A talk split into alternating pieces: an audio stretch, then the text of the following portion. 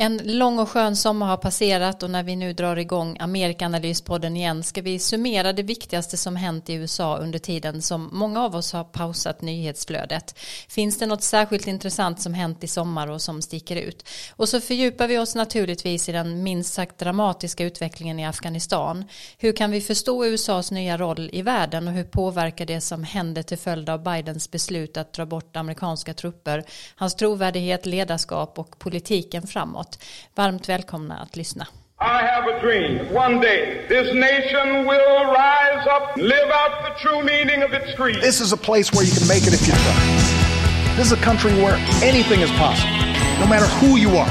Together, we represent the most extraordinary nation in all of history. We're always looking ahead, ahead to an America that's freer and more just, ahead of an America that never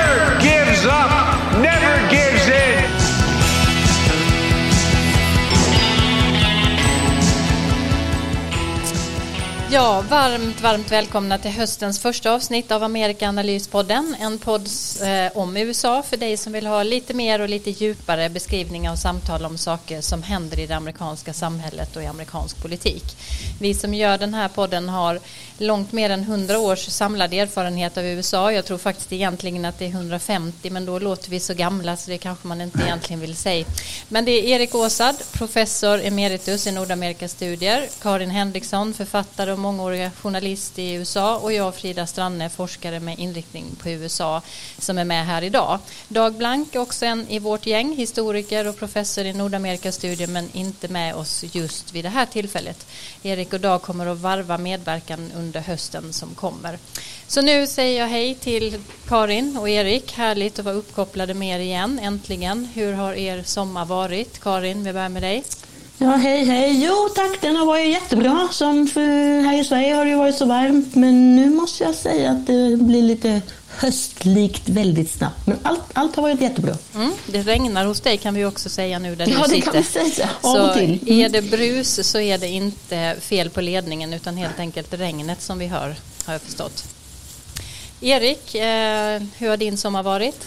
Ja, den har också varit skön och avslappnande. Det här är ju andra coronasommaren vi har nu och vad jag tyckte var lite lättare i år då, det var ju att vi alla är vaccinerade så på det sättet så kändes det ändå säkrare. Mm.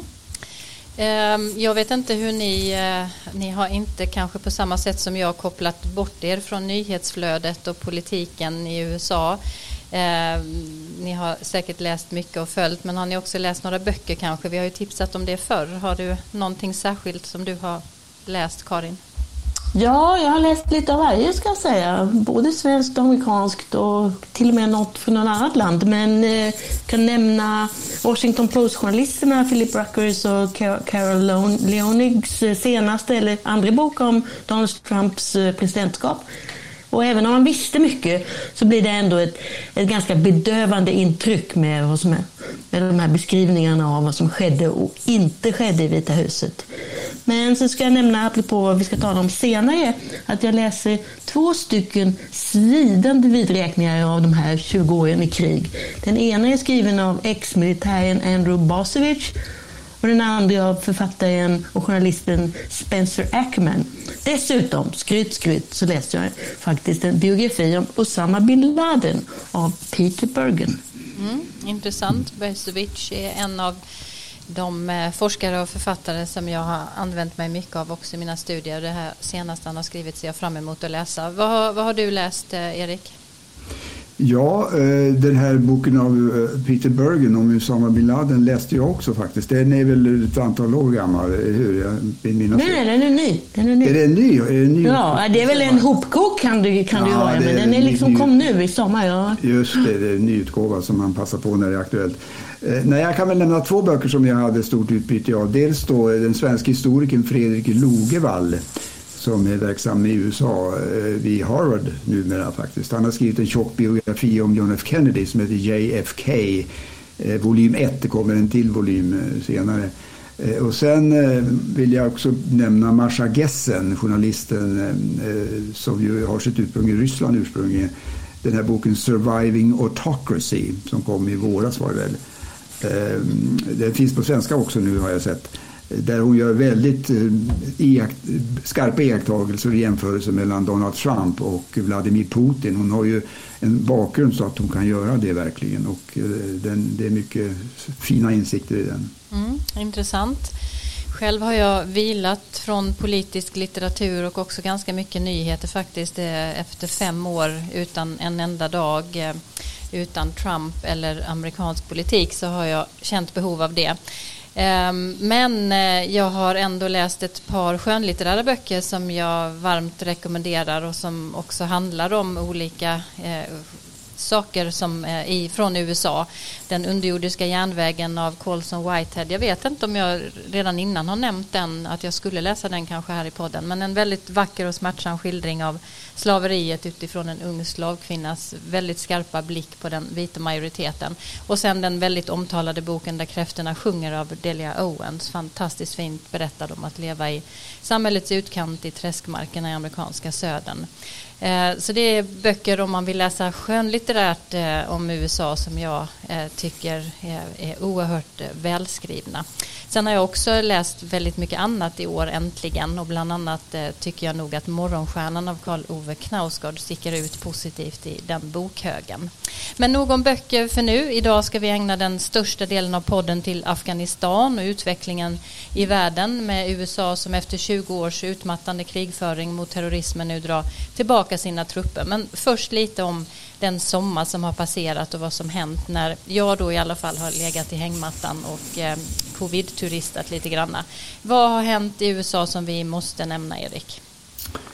Ja, det är ju som du säger mycket, förutom Afghanistan då som vi kommer tillbaka till så har ju mycket handlat om Joe Bidens lagförslag om infrastrukturen och om det här större paketet som kallas för Build Back Better efter hans slagord där under valkampanjen med stora satsningar på klimatet, familjepolitiken, eh, han vill införa en fri och allmän förskola och mycket annat. Och eh, det intressanta var ju i somras att den här infrastrukturplanen eh, den fick brett stöd i senaten, även av republikaner. Och eh, nu ska den upp till omröstning i huset, representanthuset i september har man bestämt här alldeles nyligen. Eh, men Republikanerna är väldigt starka motståndare till det här stora budgetförslaget. Och det ser de som eh, socialistiskt inspirerat av européerna. Eh, och sen i övrigt har vi haft de här stora bränderna som har varit stora nyheter även i Sverige. Värmeböljan som sträcker sig långt över, över i Kanada minns vi. Ehm, och det har gjort ju att klimatfrågan igen har kommit upp på agendan. Inte bara i, i, i, i våra länder utan också i USA faktiskt. Eh, vi har vidare sett två demokratiska storstadsguvernörer som är på fallrepet och en av dem Andrew Cuomo i New York har ju redan fått avgå. Han avgick häromdagen och efterträddes då utav en kvinnlig guvernör för första gången i New York som heter Kathy Hochul. Eh, intressant. Hon var ju tidigare biträdande guvernör och har irländsk bakgrund och har precis börjat sin mandat, ny mandatperiod och har sagt faktiskt att hon ska ställa upp i ordinarie valen till guvernör nästa gång. Och sen har vi då guvernören i Kalifornien, Gavin Newsom eh, som är i trångmål i ett omval där och det tänkte jag komma tillbaka till i slutet på poddinslaget här. Eh, sen har vi ju sett splittring mellan kongressens demokrater på ett intressant sätt eh, mellan moderata och progressiva krafter där i synen på de här stora lagförslagen. Eh, och där var det intressant tyckte jag att Bernie Sanders som har en väldigt nära relation till Joe Biden han accepterade snabbt eh, Bidens förslag att man skulle kapa det här stora lagförslagspaketet, det andra som jag nämnde, till 3,5 biljoner dollar, trillion på, på engelska. Eh, han vill ju först ha det dubbla beloppet och han är ju nu chair för the budget committee så han sitter ju på en maktposition där. Eh, och möjligtvis kan man se en skillnad här mellan de äldre och de yngre progressiva inom partiet där de yngre driver på sådana som eh, eh, Alexandra Ocasio-Cortez och andra medan Sanders verkar vara mer eh, samarbetsvillig och kompromissinriktad. Vi får väl se hur det där utvecklar sig. Ja, intressant. Det är ju någonting som vi verkligen får följa under ehm, det kommande politiska året här. Pandemin har ju också fortsatt att härja och ställa till problem. Karin, hur, hur ser det ut i USA just nu?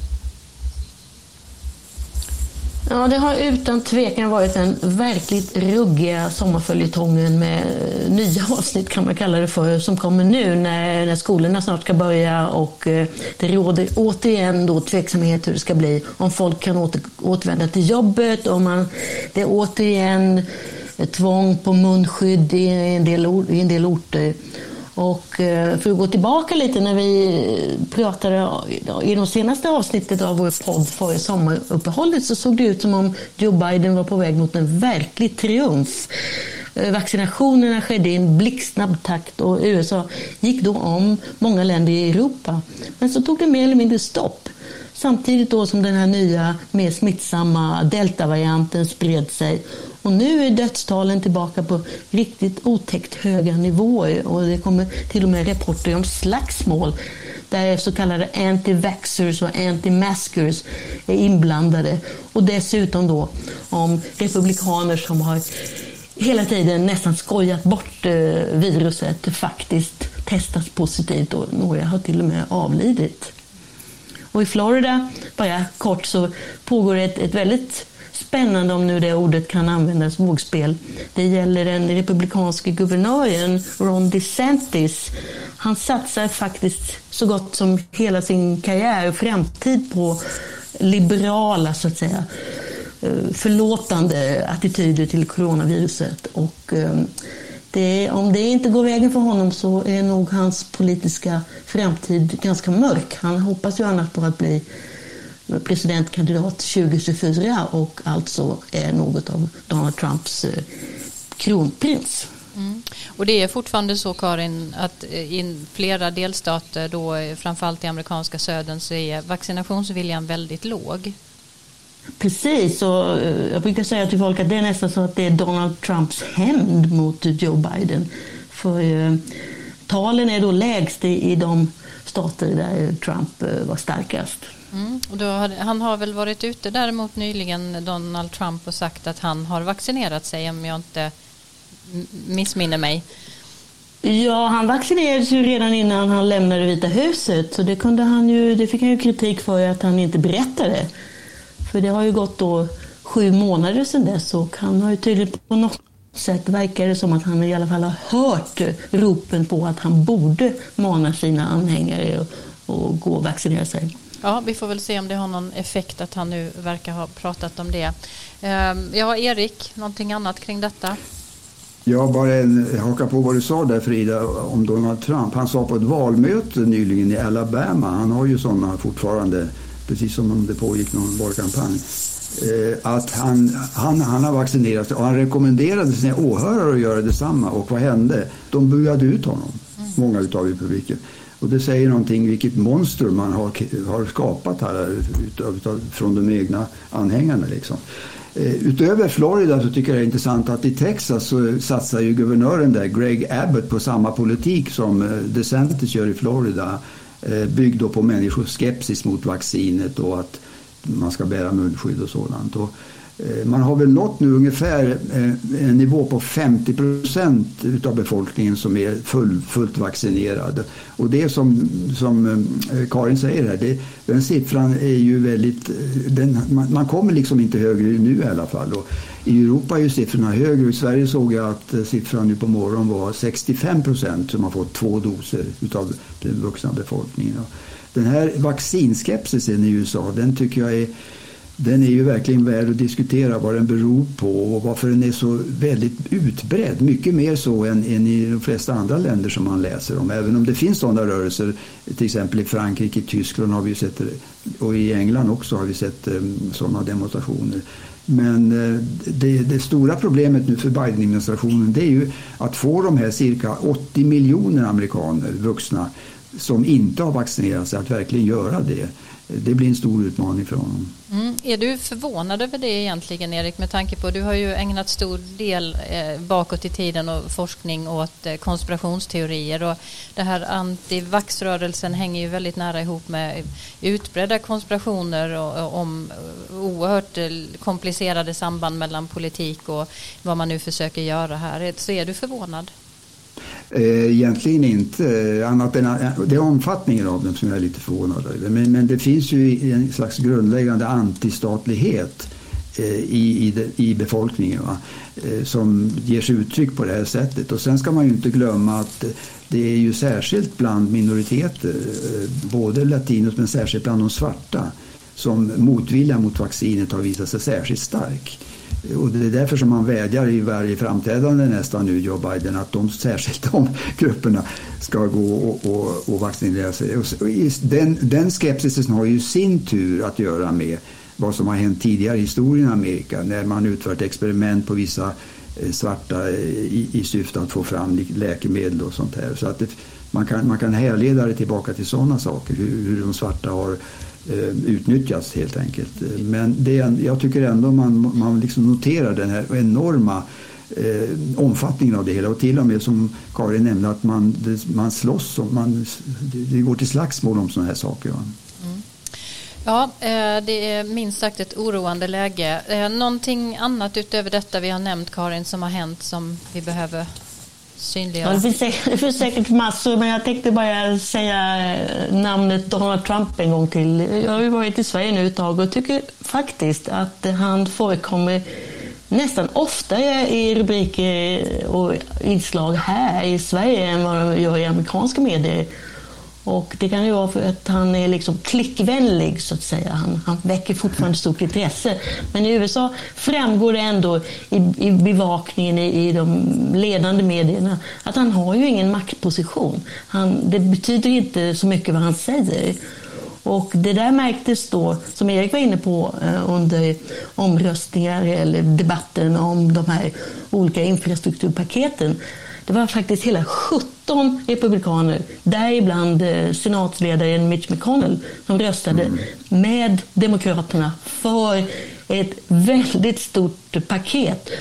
Och eh, detta trots att Trump är väldigt elaka och ihärdiga ordalag varnade dem för att inte göra det. Kan ni säga någonting kort om vad som förklarar det, att det var en sånt stöd för det infrastrukturpaketet? Erik, vad säger du om det? Ja, eh, alltså alla, i alla delstater har man problem med, med fallerande broar och, och, och eh, vägar. Så att det, är väl, det, det, det, är så nära det egna, den egna vardagslivet i, i, i de orter där man lever. Va? Jag tror det är det som spelar en stor roll här. Att det, det, det är annat när man pratar socialpolitik, familjepolitik. Då kommer det upp på en lite högre nivå och på en annan nivå som rör liksom makropolitik. Men här rör det verkligen politiken i den egna hembygden helt enkelt. Mm, ja, det finns ju verkligen mycket att göra. Man har ju pratat många, många år om ja. just behovet av infrastrukturpaket. Samtidigt har vi ju det här att man aldrig enas om någonting nu mer av politiska skäl. Eh, så är det ändå överraskande, Karin? Ja, alltså det, vi får ju se nu hur det går i slutänden. Men just nu så pekar det ju faktiskt på att Joe Biden kan få rätt. Han talade ju om att han ville bli eh, tvärpolitisk eller bipartisan eh, president och att han inte ville driva igenom saker som inte har stöd i båda partierna. Och om, som sagt, om det lyckas, då är, då är det en stor framgång för honom. Och dessvärre får man väl då konstatera för hans del att eh, den här framgången, som säkert välkomnas, som Erik säger och Frida du också, av miljoner, tiotals miljoner människor, överskuggades ju av diverse andra saker, pandemin och nu Afghanistan. Det är lite tråkigt för honom att när det nu sker ett sådant genombrott så märks det knappt i, i bevakningen eller i flödet. Nej, och då passar det ju väldigt bra för oss att gå över till vårt stående inslag, nämligen veckans Joe Biden.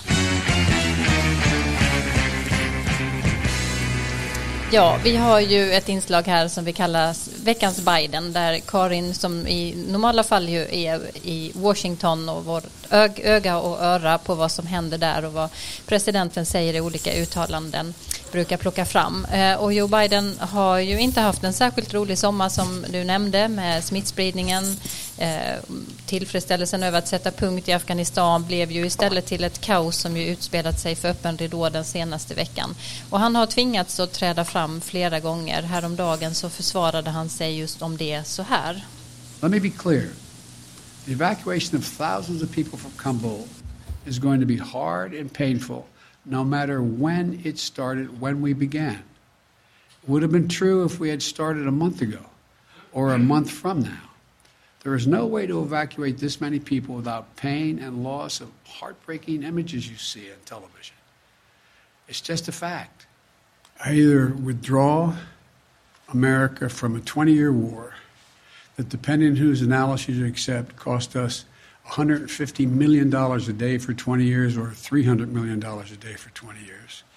Who, and I, you know, I carry this card to me every day, and who, in fact, uh, where we lost 2,448 Americans dead and 20,722 wounded.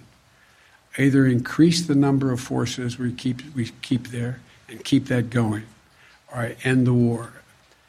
And I decided to end the war. Ja, Karin, eh, förklara lite vad det var han sa här. Ja, han sa, eller konstaterade rättare sagt, att uttåget skulle bli smärtsamt när det skedde. Nu, eller om flera månader, eller till och med flera år. Och han räknade upp antalet stupade amerikaner, antalet skadade och han nämnde då flera gånger de gigantiska kostnaderna. Och han har faktiskt fått oerhört mycket kritik. Dels då för att planeringen brast Dels för att han faktiskt inte har beklagat det skedda eller afghanernas öde särskilt mycket. Normalt är han ju både känslosam och medkännande så det har varit lite förvånande. Och så möjligen, det kan nog ingå i någon slags medieliturgi att det är vad amerikanerna brukar kalla för piling on. Man eh, vräker nu kritik över Biden så det är liksom en slags eh, tecken på att nu har de tagit av sig silkesvantarna. Nu är det boxhandskarna som det var under åren med Trump. Men ehm, jag tycker också att man kan konstatera att han ju faktiskt visar då det som politiker sällan visar, att han, han har bestämt det här och han står fast för det. Han har, hittills har han ju inte försökt att liksom på något sätt lirka sig ur den här situationen. Det är intressant. Mm. Erik? Ja, eh, jag noterade också att flera av de ledande demokratiska senatorerna har ju gått ut med kritik och säger att de ska ta upp det här i kongressen nu i deras respektive kommittéer. Till exempel utrikesutskottets ordförande Bob Menendez sa så. Eh, Mark Warner, en annan tung demokrat, eh, sa likadant. Jack Reed. Eh, och jag tänkte, men jämför, man kan jämföra med hur det var under Trump. Där hände ju nästan aldrig att ledande republikaner gick ut och sa någonting kritiskt om Trumps politik. Inte ens om han sa några dumheter. Så att, eh, det tycker jag är ett intressant tecken att, eh, att alltså kritiken här är ganska bred och har varit det. Va? Sen eh, en, en, bara en iakttagelse om mediebevakningen. Jag har följt med noggrant vad CNN har sänt och försökt att kollationera det och jämföra med, med Fox News. Och Fox känner vi ju deras bevakning så att säga, den har ju varit oerhört kritisk då mot den här, det här uttåget i, i Afghanistan. Medan CNN intressant nog eh, har haft flera reportrar på platsen eh, som har haft direktrapporter ibland. Till exempel Clarissa Ward som är deras utrikespolitisk chefs ehm, eh, för deras utrikesbevakning och Nick Payton Walsh en annan. De har haft väldigt intressanta bevakningar på platsen där och ehm, ibland har de då gjort, eh, eh, visat saker och intervjuat personer som har gått precis emot vad Biden-administrationen har stått och sagt bara en halvtimme innan. Och Jake Tapper hade en väldigt intressant intervju här för, förleden med utrikesminister Tony Blinken som var, där han pressade honom väldigt hårt på det här uttåget. Varför var ni inte bättre förberedda och så där. Eh, men vad det här illustrerar för mig det är att det finns en skillnad. Man säger ju ibland så här att ja, CNN och Fox News, det är samma sak idag. Va? Det gällde tror jag alltså i bevakningen, alltså CNN skulle vara då vänster och Fox News höger enkelt uttryckt. Eh, och så var det ju mycket under Trump-eran, för CNN bevakade ju Trump väldigt kritiskt. Men här tycker jag man ser en intressant skillnad att, att både i de kommenterande programmet och även i nyhetsrapporteringen så är CNN mycket mer oberoende och gör liksom ett reguljärt journalistiskt jobb på ett sätt som Fox News inte gör. Mm. Intressant. Eh, och eh, veckans Biden och den här diskussionen som vi har haft får ju då samtidigt bli vignett till dagens huvudämne för oss. Det är ju snart 20 år sedan terrorattackerna mot World Trade Center och Pentagon och en majoritet av ett krigstrött amerikanskt folk står än så länge bakom Bidens beslut att avsluta kriget i USA. Men utvecklingen nu och hela kriget är ju samtidigt inte vad många tänkt sig att George W Bush som inledde kriget mot terrorismen skulle mynna ut i. Och även om alla som var kritiska till att inleda kriget varnade för svårigheterna Eh, USA drar sig nu tillbaka efter sitt längsta krig någonsin utan att ha uppnått de strategiska ambitioner man hade och farhågorna är istället många att Afghanistan igen ska bli ett träningsläge för terrornätverk med avsikt att skada USA och väst. Vi ska reda lite i läget och arvet av kriget och vi börjar med dig Erik. Vilken är din sammanfattning av det som händer nu?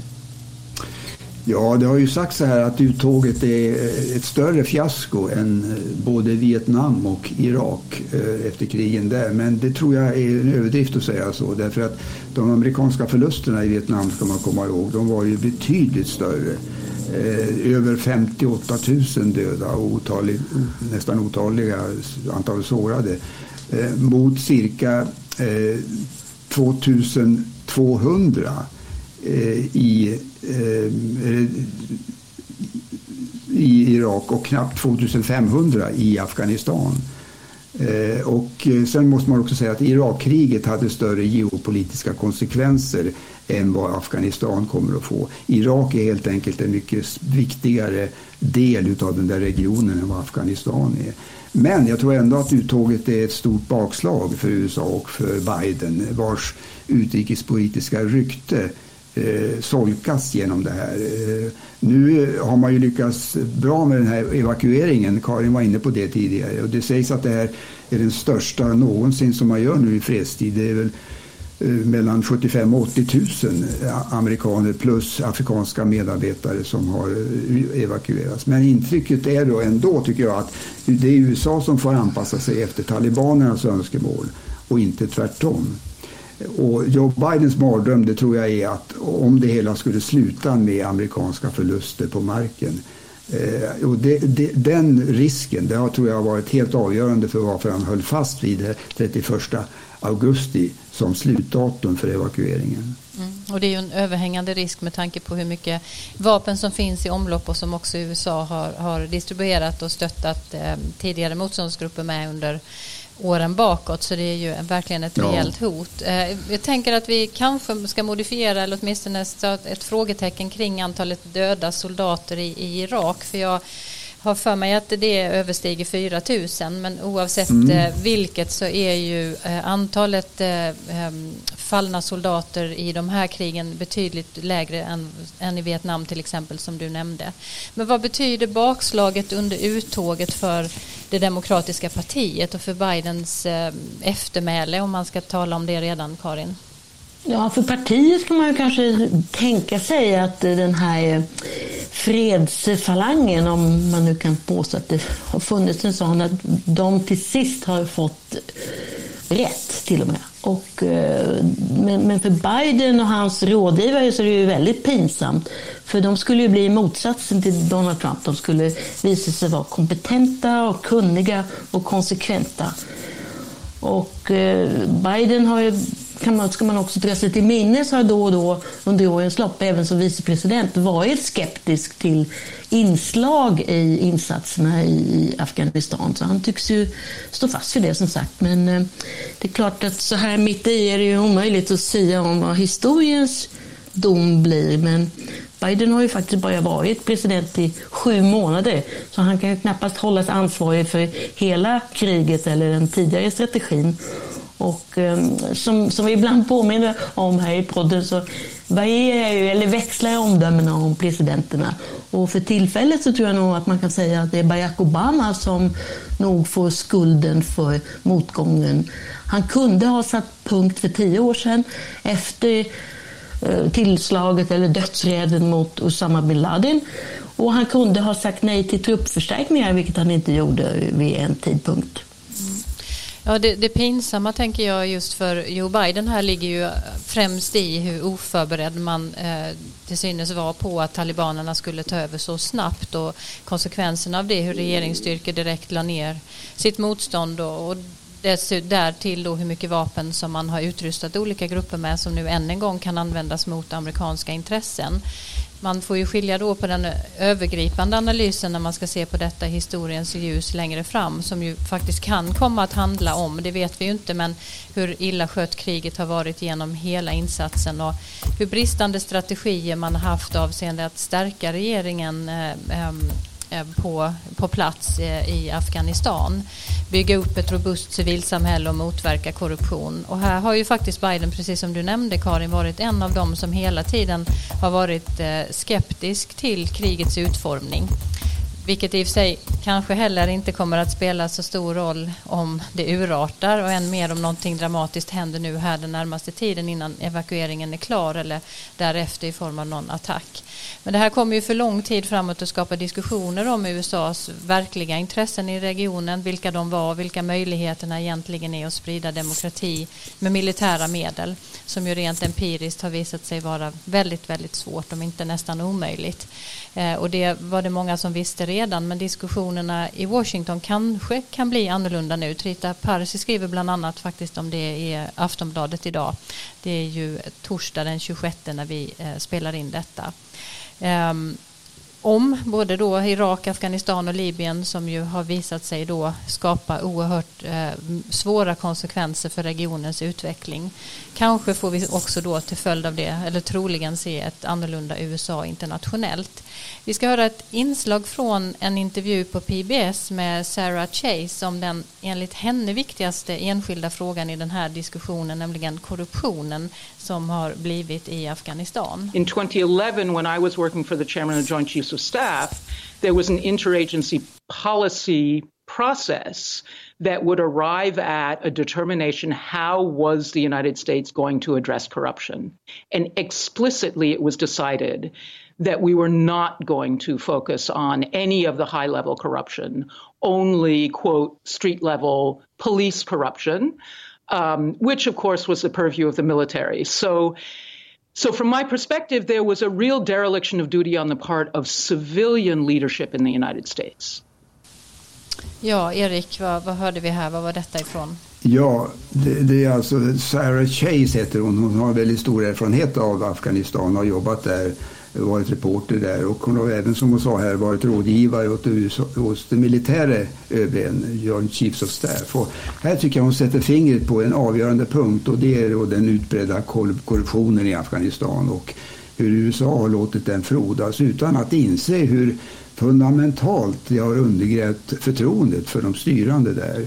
Man har liksom inte brytt sig om det egentligen. Och, och Joe Biden har ju stått på flera Eh, presskonferenser och sagt, eh, det var innan det här uttåget tog sin början, att eh, de har ju 300 000 man där i, i armén som vi har varit med och, och, och byggt upp och, och, det skulle liksom då förhindra talibanerna att ta över makten i Kabul. Men det, så gick det ju inte alls utan det visade sig att den där eh, armén var ju mer en papperskonstruktion än någonting annat. Och få, men några soldater ville ta strid och riskera livet för en korrupt regering helt enkelt. Och där kommer korruptionen in igen som en väldigt negativ faktor.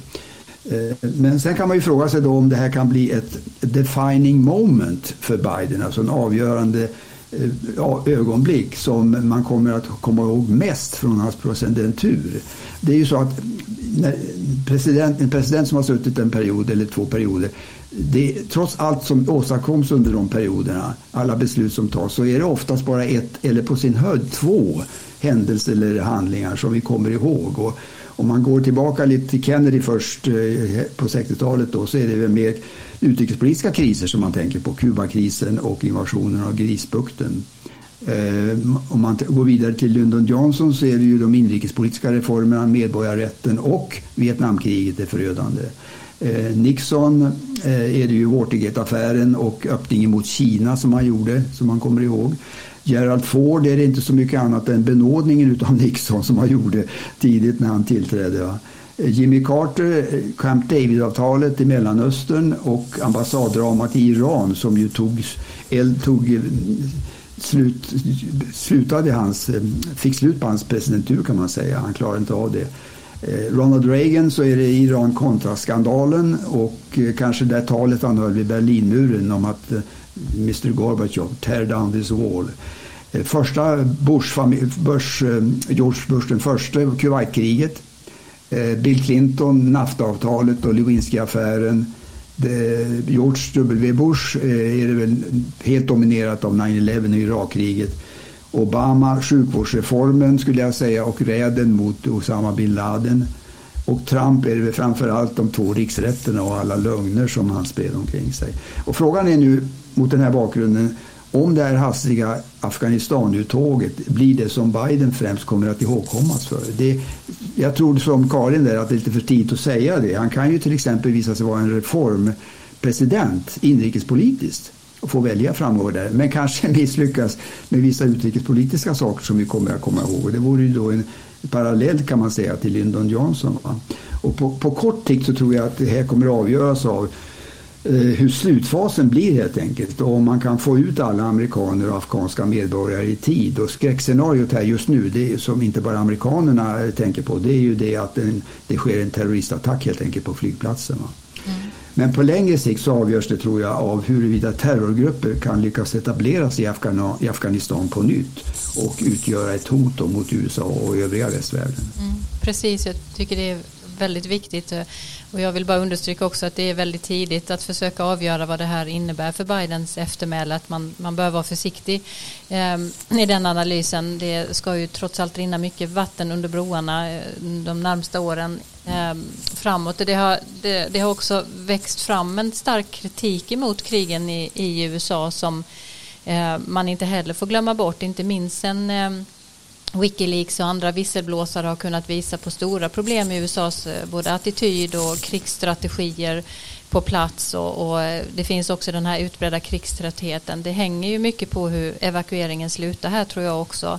Ehm, därför att eh, om det går förhållandevis smärtfritt om man får hem sina amerikaner och det inte heller eh, blir ett, eh, några direkta attacker mot amerikanska intressen den närmsta tiden eh, så kan ju detta bli någonting helt eh, annat för Biden eh, som ju i efterdiskussionen av de här långa krigen kan framstå på ett annat sätt än vad som är just nu i det här initiala misslyckandet.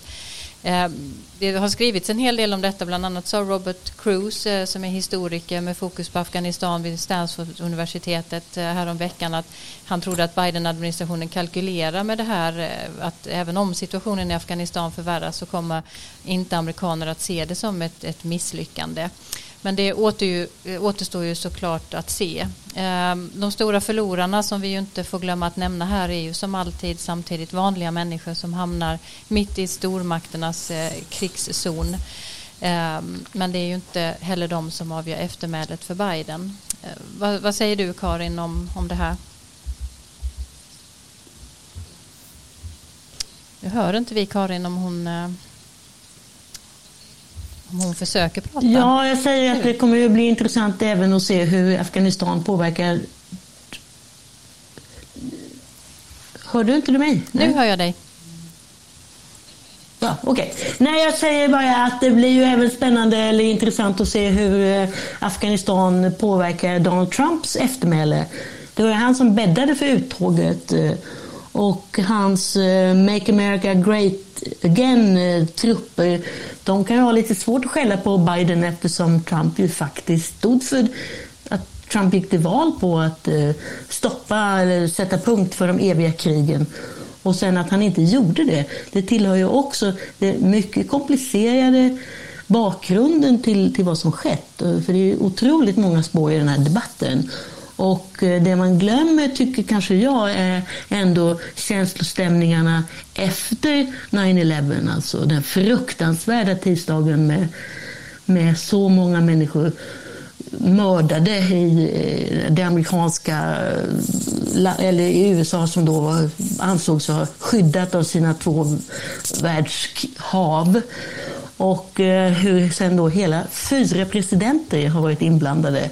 Bush, Obama, Trump, Biden och då en, en stor mängd eh, utrikespolitiska och säkerhetspolitiska eh, experter och rådgivare i alla de här underrättelsemyndigheterna. Och sen har vi då den, afghan, den afghanska regeringen som bara flydde. Och sen tycker jag också att det kanske kunde vara lite mer fokus på allierade politiker i andra länder som ju också ställde upp och, och på det som nu utmålas som en illusorisk eh, insats för att eh, se till att eh, Afghanistan ska bli en demokrati. Men de hade ju inte heller planerat för evakuering eller vad som ska hända sedan. Och eh, apropå ljudinslaget så säger man ju också att eh, bistånd ofta göder och föder korruption och dessutom förhindrar ekonomisk tillväxt. Så det är kanske inte specifikt för just det här fallet. Och sen eh, slutligen ska jag säga att, att eh, det har varit, under hela tiden har det varit väldigt mycket fokus på talibanernas brutalitet och inte minst då deras attityd gentemot kvinnor. De då har varit, visat sig vara väldigt skickliga. De har ju då tålmodigt förberett sin återkomst och då följt det här bevingade orden från det här kriget, nämligen ni har klockorna, vi har tiden. Och eh, de har gjort just det som framhålls i alla handböcker för gerillakrigföring, nämligen att skaffa lokalt stöd för sig själva och liera sig med lokalbefolkningen. Och det har de faktiskt gjort. Så att ja, jag kan kanske nämna också att de här böckerna som jag tog upp inledningsvis, eh, de slutar då i analyser om att eh, talet om eh, ex, amerikansk ex, ex, liksom the American exceptionalism är farlig.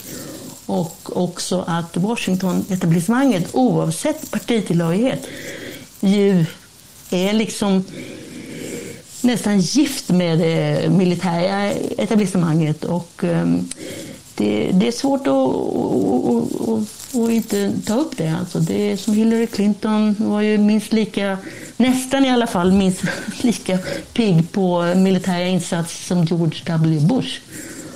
Och eh, Trump som sagt, han gick till val på att han skulle sluta eh, sätta stopp för krigen, men istället så krävde han mer pengar till militären och han gav order om ökade bombningar, särskilt i Somalia. Så. Men om man också ska säga något positivt så skulle det kanske vara då att uppsåtet någonstans var gott, att man ville, amerikanerna ville göra livet lite bättre för afghanerna. Och det är faktiskt en del som också påpekar att eh, det är inte samma land som det var för 20 år sedan, så vi får se. Och dessutom måste kanske talibanerna förlita sig till viss hjälp från omvärlden. Mm. Det finns ju klart olika uppfattningar just om det också, vad som var drivkraften bakom och vad, vad som ehm, just eh, i själva formerandet av kriget emot terrorismen som George W. Bush med, eh, med olika rådgivare var arkitekt för. Men det, den här diskussionen som nu följer är ju, är ju väldigt intressant eh, utifrån detta att det sen ju ett tag har varit Eh, Eh, eller egentligen sedan länge varit tydligt att de tidiga planerna som fanns kanske redan på 90-talet om att få en dominerande roll i Mellanösternregionen har förändrats efter misslyckandena, inte minst i Irak ehm, som ju då också var ett eh, krig som stred emot eh, FN. Ehm, det nya landskapet är så öppet att det är svårt att säga tycker jag hur man, ska, hur man kommer att manövrera sina kvarvarande intressen. Och allt mer fokus har ju successivt riktats mot Kina och Stilla havsområdet sedan en ganska lång tid tillbaka. Det finns ju helt tydligt en förändrad attityd till omvärlden och också som baserar sig lika mycket på inrikespolitik som säkerhetsintressen där America First är någonting som vi ser till delar även hos Biden. Och EU och NATO-samarbetet fortsatt är, är centralt för USA givetvis men det förändras ju också successivt. Så initialt nu lämnas ju en hel del åt sitt öde och den stora frågan är ju som ni har nämnt om, om hur terrornätverken också kommer att utvecklas och vart det riktar sig emot. Eh, Karin, du kan, kan ju kommentera det också säkert, men framförallt här då om hur USAs närvaro i den här regionen i Mellanöstern kommer att se ut framåt kommer ju också givetvis att avgöras av, av det. Ja, precis. Alltså, analyser, och spekulationer och gissningar pågår ju som bäst om eh, ifall Afghanistan kommer bli ett slags nav för jihadismen med lockrop till hela den muslimska världen. Och al-Qaida anses ju ha försvagats, men de har många tentakler i många länder. Och det får man ju hålla ögonen på.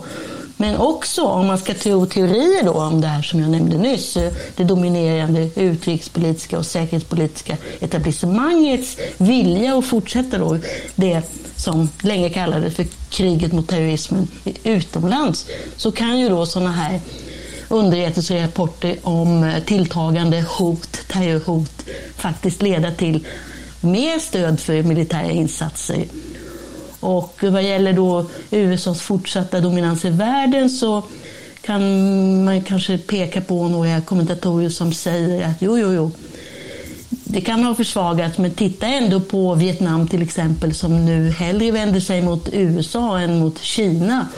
Och sen blir det ju också spännande att se, eller intressant att se huruvida då ett amerikanskt tillbakadragande från de här länderna kommer att göra att eh, de militanta muslimerna faktiskt konstaterar att nu är de borta så nu behöver vi inte behöver vi inte slåss mot dem längre. Det var ju faktiskt därför som Osama bin Laden förklarade krig mot USA. Det var ju det han gjorde för mer än 20 år sedan. Så.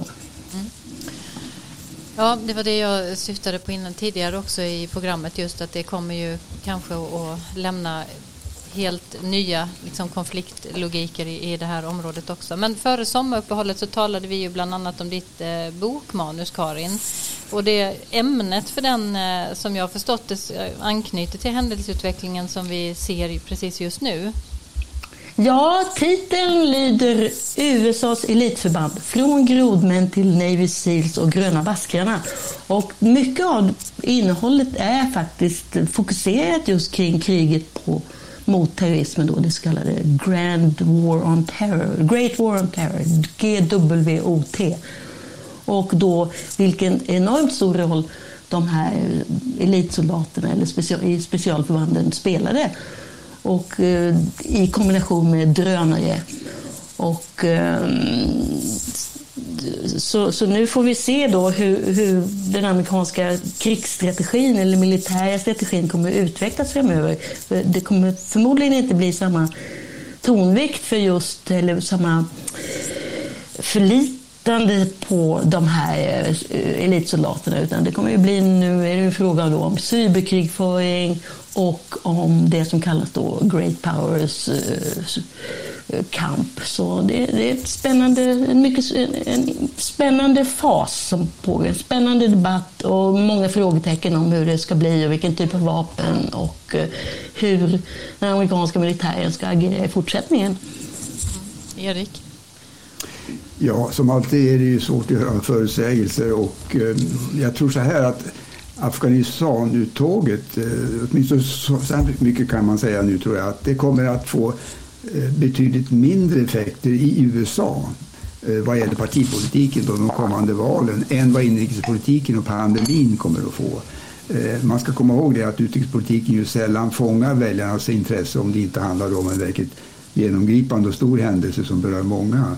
Och att det bara är ungefär en procent av den amerikanska befolkningen som är aktiva inom militären. Så därför så tror jag att Bidens inrikespolitiska agenda är viktigare för honom, paradoxalt nog, än hans utrikespolitiska som han ju eh, liksom är den eh, mer känd för och, och som han brukar hävda på sin CV. Ja, du har helt rätt i det. Men det beror ju också lite på, som, som vi också har nämnt, eh, med risk för att upprepa oss nu här, huruvida vi får se nya attacker riktas mot amerikanska intressen framåt eller inte och hur omfattande det i så fall blir eftersom ju USA har eh, riktat om blicken också lite för vilka områden i världen som är deras primära Eh, Ehm, centra för både maktpolitik men också säkerhetsfrågor. Och utan att vara expert på jihadism eller de olika grupperingar som finns i, i områdena där USA nu har, har krigat under lång tid så uppfattar jag ändå att stridigheterna primärt kommer att handla om maktkamp eh, för vem och hur styret ska se ut lokalt och regionalt här, mindre på USA och allierade som man ju på flera sätt just nu i alla fall uppfattar sig ha besegrat. Men det återstår givetvis att se. Eh, det är fel att säga kanske att det är spännande. För det handlar ju om oerhört tragiska saker och det afghanska folket lider ju nu än en gång mycket svårt av, av det som utspelar sig på plats där. Men det kommer vara, precis som du sa Karin, så oerhört mycket viktigt att följa framåt och en, en oerhört intressant debatt tror jag eh, i USA eh, de närmaste åren för vilken typ av eh, konflikter man ska gå in i och hur det kommer att se ut. Eh, Erik?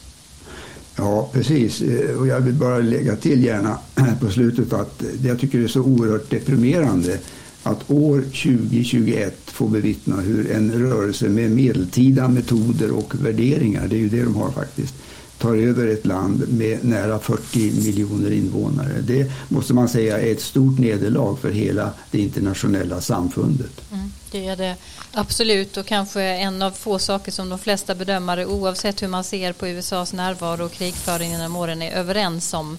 Det är väl just det. Eh, och detta dessutom parallellt med att demokratins eh, grunder och demokratier runt om i världen nu utmanas och försvagas eh, i många länder. Med det har vi eh, avslutat diskussionen om just Afghanistan och eh, konsekvenserna för USA och Biden eh, i detta för den här gången. Vi brukar avsluta vår podd med att prata om lite glömda nyheter eller att ta upp saker då som vi sett och hört men som vi tycker har kanske fått lite för lite uppmärksamhet i nyhetsflödet. Vad har ni tänkt på i detta sammanhanget Karin och Erik? Om vi börjar med dig Karin. Ja, att Joe Biden är sen med sina ambassadörsutnämningar. Det är knappt hälften av posterna som är tillsatta och eh, däribland den i Stockholm, Sverige. Men han tillkännagav två riktigt tunga nomineringar nyligen. Dels eh, Nicholas Burns, eh, diplomatveteran från State Department och utrikespolitisk kommentator och han ska bli, om nu senaten godkänner det, eh, bli ambassadör i Peking. Och det är kanske den viktigaste posten av alla. Och sen är det meningen att Rahm Emanuel, politikerveteran ända från Clintons dagar, ska bli eh, ambassadör i Tokyo. Och det är mycket omstritt eftersom ordet diplomatisk normalt inte används om Emanuel och han stötte sig med många i partiet eh, då särskilt då vänsterblocket när han var borgmästare i Chicago. Så att det är väl många som spekulerar i att Biden var tvungen att ge honom någonting så att säga. Så sen får vi väl se när det är dags för Stockholm. Mm. Spännande. Erik, har du någonting? Ja, jag tänkte på det här så kallade recall-valet i Kalifornien då, som jag nämnde tidigare. Alltså återvalet, man har ett omval eh, under löpande mandatperiod och där då den sittande demokraten Gavin Newsom Eh, Eh, är lite illa ute nu enligt opinionsundersökningarna. Och man, man har ju den där möjligheten i vissa delstater att man under en, en, mandatperiod kan återkalla mandatet för de valda om man får tillräckligt många som skriver under petitionerna. Eh, och det skedde här då och man är missnöjd med hur han har hanterat pandemin och en del andra saker. Eh, nu ska vi, det märkliga med det här valet är ju att Kalifornien har väldigt konstiga regler för recall elections. Och det, man ställer nu två frågor. Den första är, tycker ni att Gavin Newsom ska, ska avsättas som guvernör? Eh, och den andra är, vem, vem ska då i så fall ersätta honom? Och så har man då en mängd olika namn. Och det är bara republikaner som ställer upp mot honom. Eh, jag tror det var drygt 40-tal namn eh, jag såg senast. Och det märkliga är, vet du, är ju nu att han, siff, senaste siffrorna jag såg är att 47 procent vill, vill avsätta honom, men det behövs ju 50. Men om det skulle bli 50 plus 50,1 procent som röstar för att avsätta honom, då kan alltså eh, den som får flest röster utav, utav de som ställer upp mot honom blir då automatiskt vald till guvernör som kanske bara kommer till makten med 18-20 procent utav väljarnas röster. Och den som ligger bäst till nu bland republikanerna det är en radiopratare som heter Larry Elders som är en slags eh, modern eh, eller nutida Rush Limbaugh-figur, libertarian. Eh, han är väldigt skeptisk, han är trumpian också naturligtvis. Så han är väldigt skeptisk mot vaccinet. Han tycker att valet, senaste valet gick dåligt, helt fel till, det var någon fusk och så vidare. Han, han är emot uttaget statens inblandning i någonting. Eh, och han är då också stark anhängare av, av Trump. Och tänk om det skulle bli så att Gavin Newsom, eh, som valdes med 62 procent av rösterna 2018 såg jag, om han avsätts i det här valet, trots att han kanske får nästan 50 procent och ersätts av en republikan som är trumpian eh, som får kanske 18-20 procent. Det var ju så Arnold Schwarzenegger blev, blev guvernör i Kalifornien 2003 när det också var ett omval där då. då, då det skulle ju vara en oerhörd framgång, inte bara för republikanerna i delstaten, som ju är den största i hela unionen, va? utan också för Donald Trump personligen. Han skulle ju jubla efter det va? och skulle få en väldig skjuts framåt. Hela hans projekt, politiska projekt tror jag skulle få en nystart efter det. Eh, om utfallet av detta vet vi nog vid nästa veckas podd tror jag och med det exemplet så Eh, på en eh, väldigt märklig eh, del i det amerikanska systemet och hur det kan te sig så avrundar vi för idag. Ni har lyssnat på säsongens första Amerikaanalyspodd och vi tackar för uppmärksamheten. Har ni något ni vill att vi fördjupar oss i framåt så är ni välkomna att kontakta oss på amerikaanalys.gmail.com. Jag tackar er, Erik Åsad och Karin Henriksson för att jag får möjlighet att prata med er om allt det här och tack Johan Lindström för ljudillustrationer. Jag som har lett samtalet heter Frida Stranne. Om ni vill så hörs vi igen om 14 dagar. Tills dess, var rädda om varandra och eh, er själva. I have a dream. One day, this nation will rise up, live out the true meaning of its creed. This is a place where you can make it if you try. This is a country where anything is possible, no matter who you are. Together, we represent the most extraordinary nation in all of history. We're always looking ahead, ahead to an America that's freer and more just, ahead of America that never gives up, never gives in.